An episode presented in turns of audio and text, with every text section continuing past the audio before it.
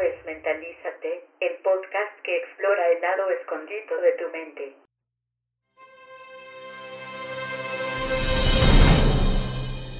En los próximos días de Navidad en 1985, dos jóvenes, James Band y Raymond Belknap, se encontraban fumando mota, tomando cerveza y escuchando a Judas Priest.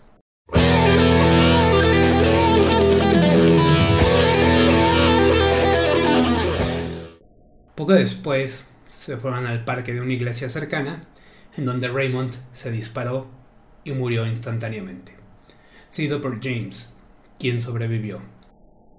Los padres de Raymond, deshechos por este acto, buscaban a quien culpar. Así que demandaron, no a quien les vendió la mota, tampoco a quien les vendió las armas, mucho menos a la empresa que fabricó las armas, sino a Judas Priest. Y es probable que demandaran a Judas Priest porque justo en las noticias había estado una demanda de un joven que se suicidó al escuchar la canción de Suicide Solutions de Ozzy Osbourne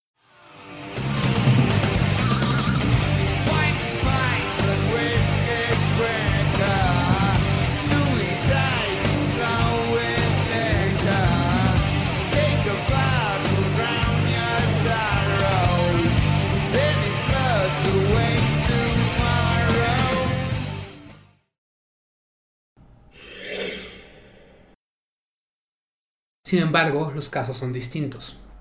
Ozzy Osbourne había sido demandado por la letra tal cual de su canción, y por los derechos de libre expresión la demanda fue desechada.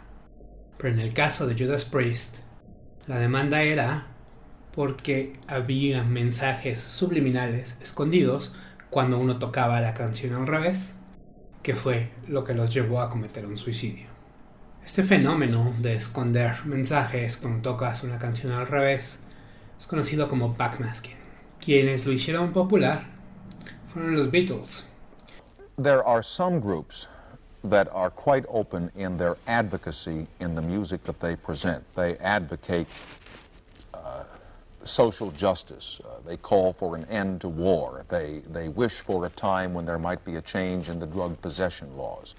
Your music did not do that. There wasn't a great deal of out and out editorialization in the songs that the Beatles did. At least I didn't feel it, and I don't think that a lot of parents felt it. Now, all our messages were subliminal, you know. Meaning we were, we were sending messages out, all right, but... Uh, yeah, but what kinds of messages? Just reporting on the state we were in, you know, looking back on it. And uh, we, we made things like All You Need Is Love, you know, which is well, that's pretty was wholesome. our version That's of, pretty wholesome yeah, message, yeah. isn't it?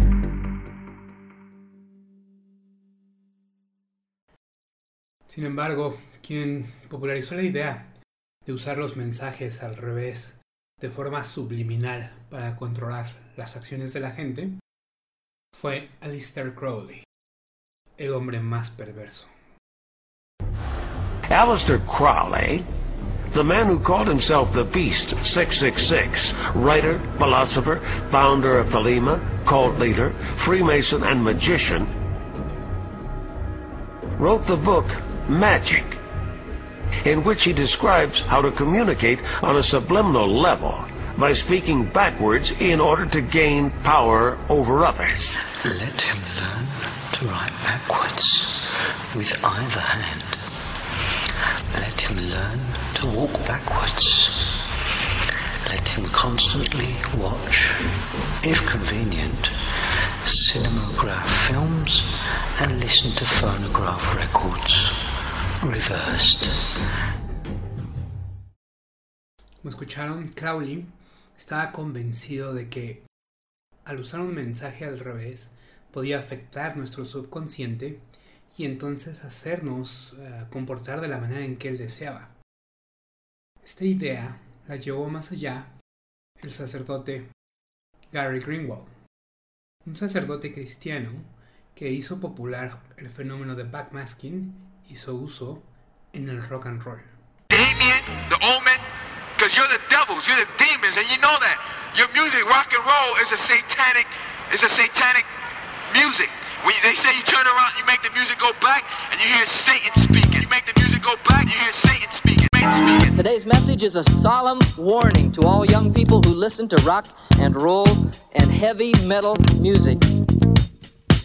Satan knows he only has a short time to deceive the earth, so he's using music as his antichrist tool to deceive the masses. Now, Queen has a song called Another One Bites the Dust. We have the same reaction the first service. The kids went, oh no, not Queen. Not another one bites the dust. Another one bites the dust. All rock music is dangerous. Another one bites the dust. I want you to know today that Satan has planted his lyrics in the music, and some of it is subliminal. It, that means it's down at low decibel levels where you wouldn't hear it audibly as you play the music at the speed that you, or the high uh, sound levels that you would regularly play it. You make the music go black, you hear Satan speaking. Satan has planted his lyrics in the music. You make the music go black, you hear Satan speaking. There's another message going on below the surface. This is called subliminal programming. You make the music go black, you hear Satan speaking. But I want to say something. I don't believe that this particular masking was intentional. I think that this is something that Satan himself put into the music. Let's play it forwards. Another one bites the dust. Another one bites the dust. Another one bites the dust. Ow! Another one bites the dust. Hey, hey! Another one bites the dust.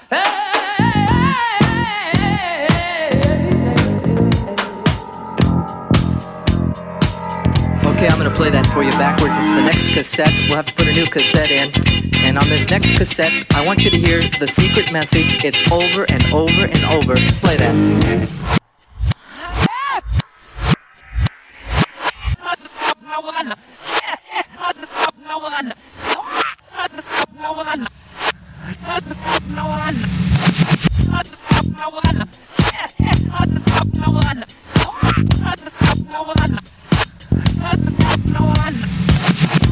You what the secret message was? it's fun to smoke marijuana. It's fun to smoke marijuana. It's fun to smoke marijuana. Now I'm to play that backwards for you once more for those of you that are skeptics.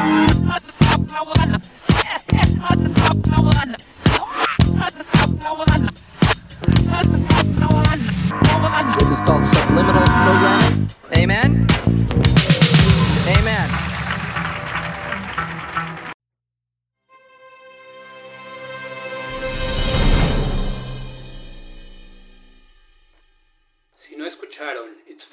Smoke Marijuana la primera vez, no se preocupen. El 90% de la gente no escucha nada y un 10% escucha cualquier tipo de tonterías. No es sino hasta que Gary Greenwald apunta y dice lo que tienes que escuchar es It's Fun to Smoke Marijuana, que nuestro cerebro automáticamente relaciona los tonos y los ritmos con It's Fun to Smoke Marijuana. Y esto es lo que le llamamos el efecto de la expectativa del observador. Algo muy similar a lo que se conoce también como paraidolia, que es la necesidad de nuestro cerebro de hacer sentido de las cosas que no tienen mucho sentido, particularmente visual, encontrar caras o encontrar figuras familiares en cosas que no las hay. Y una vez que ya escuchaste It's Fun to Smoke Marijuana, cada vez que escuchen esta canción al revés, siempre van a escuchar It's Fun to Smoke Marijuana. Lo mismo que cuando les muestran la imagen con manchas blancas y negras y no ven nada, y alguien apunta y dice, ahí hay un dálmata, una vez que se ve el dálmata ya no hay forma de volver a ver la imagen como manchas de blanco y negro.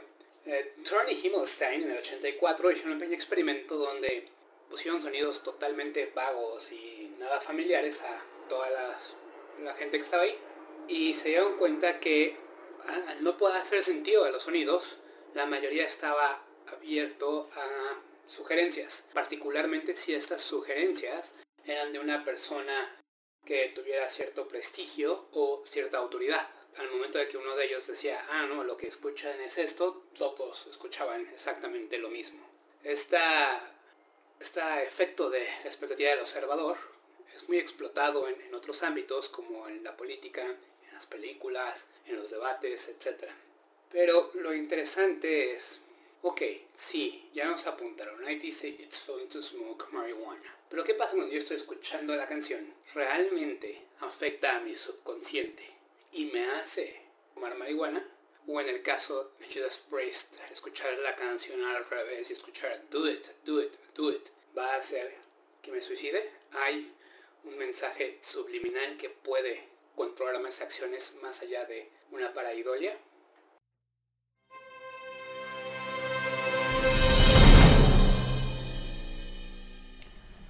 Para esto, Bokeh y Reed, quienes fueron de hecho testigos en el juicio de Judas Priest, diseñaron una serie de experimentos para ver si había algo de cierto en cómo nos podían afectar los mensajes al revés. Lo que descubrieron es que la gente podía distinguir el sexo y podía distinguir el idioma de quien estaba hablando al revés o cantando. Pero no más. No podían distinguir, por ejemplo, si era una pregunta o era una afirmación, aunque al final la inflexión es distinta. Tampoco podían distinguir si, por ejemplo, era un verso satánico o un verso de la Biblia lo que estaban diciendo, o sea, si era algo bueno o si era algo malo. No podían distinguir casi nada de lo que estaban tratando de decir, inclusive de las acciones que le estaban incitando o no a hacer. Más allá de eso, diseñaron entonces, diseñaron un experimento a ver si de manera indirecta podían afectar la manera en que escribías las cosas. Muy similar a los experimentos que se hacen para la gente que sufre el síndrome de Korsakoff, los que pierden la memoria mm, actual, no anterior. Y eh, usaban palabras homófanas, eh, las palabras que suenan igual, pero se escriben diferente, y entonces en, los mensajes al revés te, te, mandaban ideas que tendrían que ver con, con, la palabra distinta a la que tú tenías que escribir. Si, si tenías que escribir este, onda, de que estaba onda alberca, pero te mandaban eh, ideas y pasajes del mar y de las olas y de, y de las ondas de, sonido, etc. Igual ibas a pensar en, en ondas eh, sin H y escribirías mal la palabra onda. Y así lo hicieron con varios homófonos y descubrieron que no podían influenciar absolutamente en nada la ortografía de la, de la gente. Entonces, básicamente en su experimento del 85 ellos concluyeron que lo que la gente percibía de estos mensajes eh, al revés era algo de la propia construcción de quien les apuntaba a verlos los mensajes, pero que no tenían ningún efecto subliminal en la gente.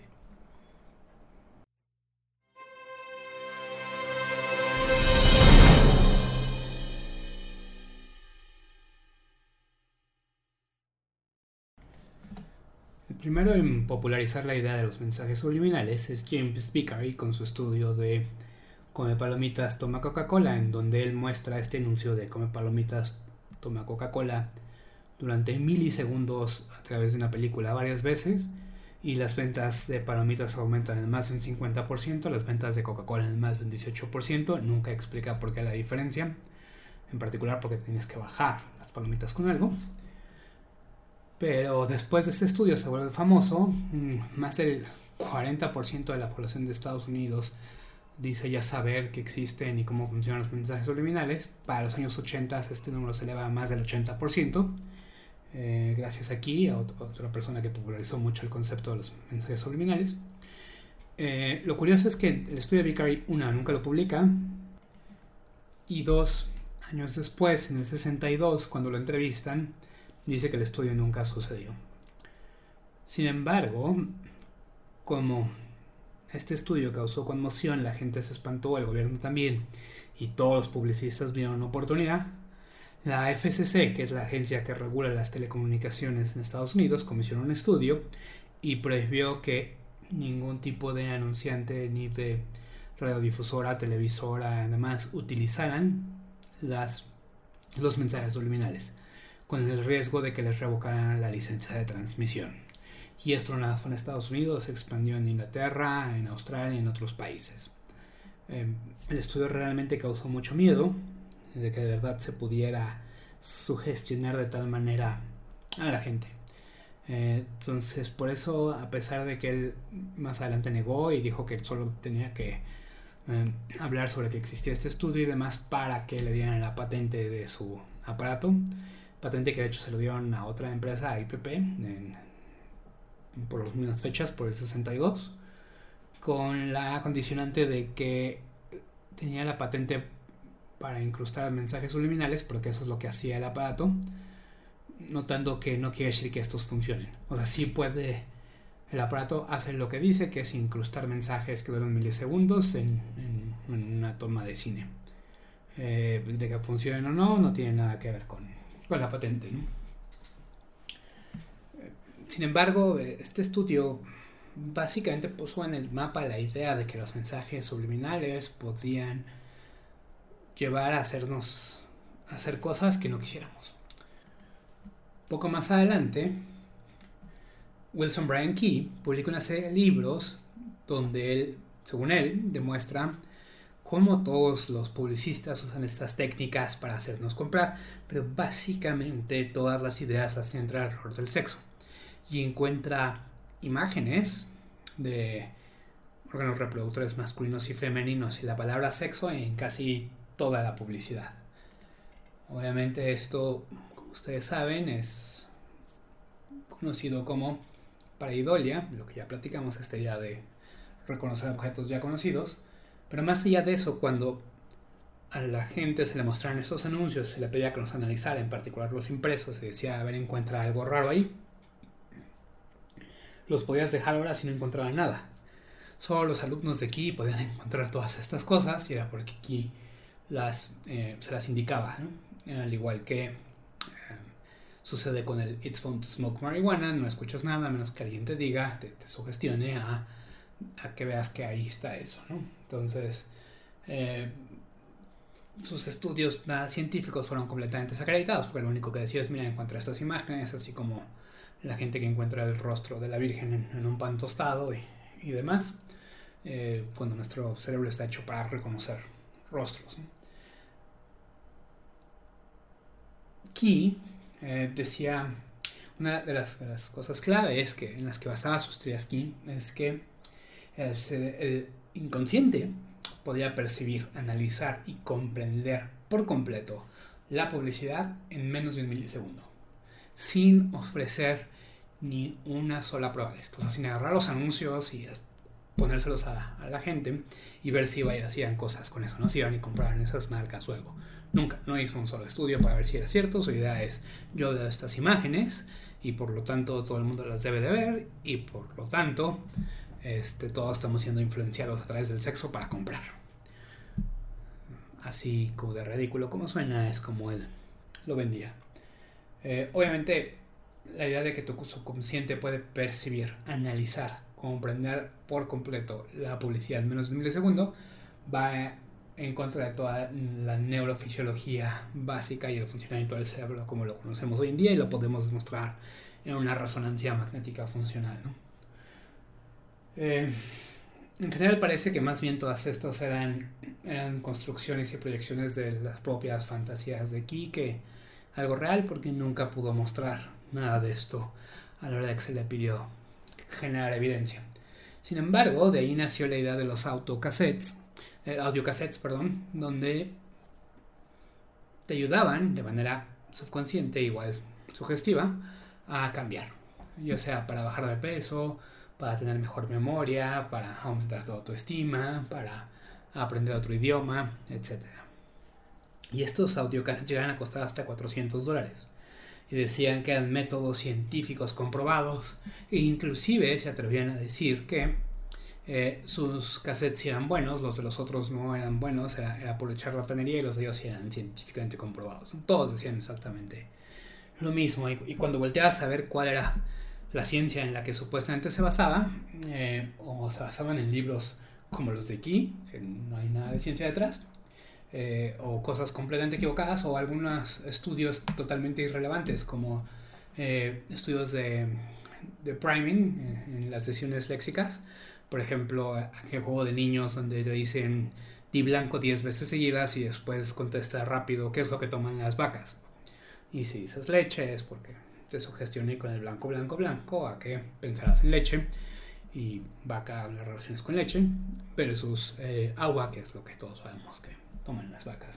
Pero eso no tiene nada que ver con una sugestión de una voz súper quedito que supuestamente ni escuchas, que se repite varias veces durante este, un audiocassette, ¿no? Durante la música que está ahí en el audiocassette. Eh, entonces, básicamente no había ninguna prueba científica de esto funcional. Eh, y ninguno de los nueve estudios que se hicieron reportó que hubiera una mejoría pero más aún, más adelante, eh, Greenwald, junto con Spangenberg, Bratkins y Skenazy hicieron un estudio donde un grupo de personas le mandaron un audiocassette para mejorar la memoria. Les dijeron, oye, esto es para mejorar la memoria, pruébalo. A otros les mandaron uno para mejorar la autoestima y le dijeron, oye, esto es para mejorar la autoestima, pruébalo. Y a otro grupo se los mandaron cruzados. O sea, le dijeron, oye, este cassette es para mejorar la memoria, pero era el cassette para la autoestima. Y a otros les decían, oye, este es para mejorar la autoestima, pero realmente era el cassette para mejorar la memoria. O sea, los cambiaron. Les hicieron pruebas antes y después de los audiocassettes y no encontraron ninguna diferencia. Ninguno de los dos grupos, ni los que recibieron los cassettes bien, ni los que recibieron los cassettes mal, eh, tuvieron alguna diferencia ni en memoria ni en autoestima. Eh, luego entonces decidieron preguntarles si ellos habían sentido alguna mejora. Y casi todos contestaron que sí. Eh, inclusive los de que habían recibido los cassettes cruzados. O decían que se había mejorado su memoria cuando tenían un cassette de autoestima, o que se había mejorado su autoestima cuando tenían un cassette de memoria. Esto es lo que al final concluyeron como el efecto placebo ilusorio y demostraron que una de las razones, unos motivos por el cual los testimoniales y la evidencia anecdotal sobre la eficacia de algún producto o tratamiento eh, casi nunca vale la pena como el de, ah, funcionó para mí. Algo muy similar a lo que demostró James Randi en Australia cuando eh, llevó a un psíquico y después demostró que no era físico, psíquico, perdón, y, la gente de todos modos seguía creyendo y decía que era un complot para desacreditarlo.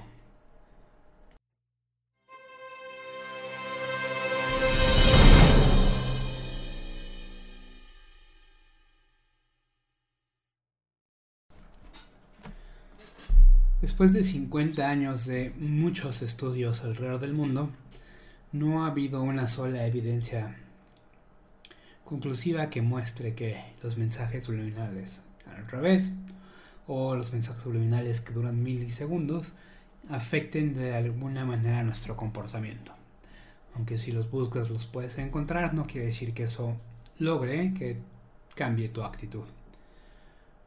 Más allá, es importante ahora que saben que los mensajes subliminales no funcionan, que cuando alguien les comente sobre el estudio toma Coca-Cola come palomitas y que gracias a eso ellos aprendieron cálculo mientras dormían, los pueden corregir.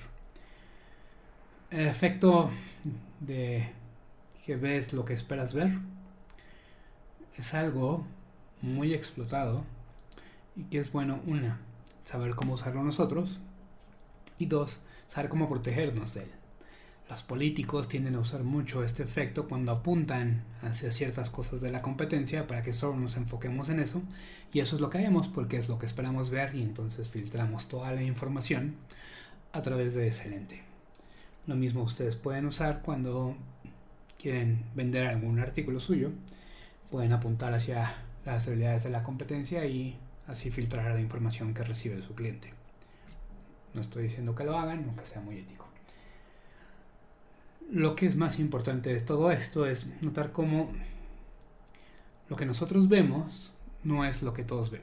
No porque tú escuchas It's fun to smoke marijuana, todo el mundo lo va a escuchar.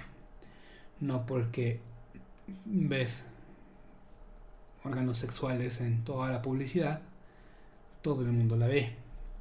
Y esta idea de creer que todos percibimos el mundo de la misma manera es lo que se le llama el realismo ingenuo. Y es lo que vamos a explotar en nuestros próximos capítulos, donde nos vamos a dar cuenta que es muy difícil ver el mundo desde la perspectiva de otros, porque todos vemos el mismo evento de manera totalmente distinta. Gracias.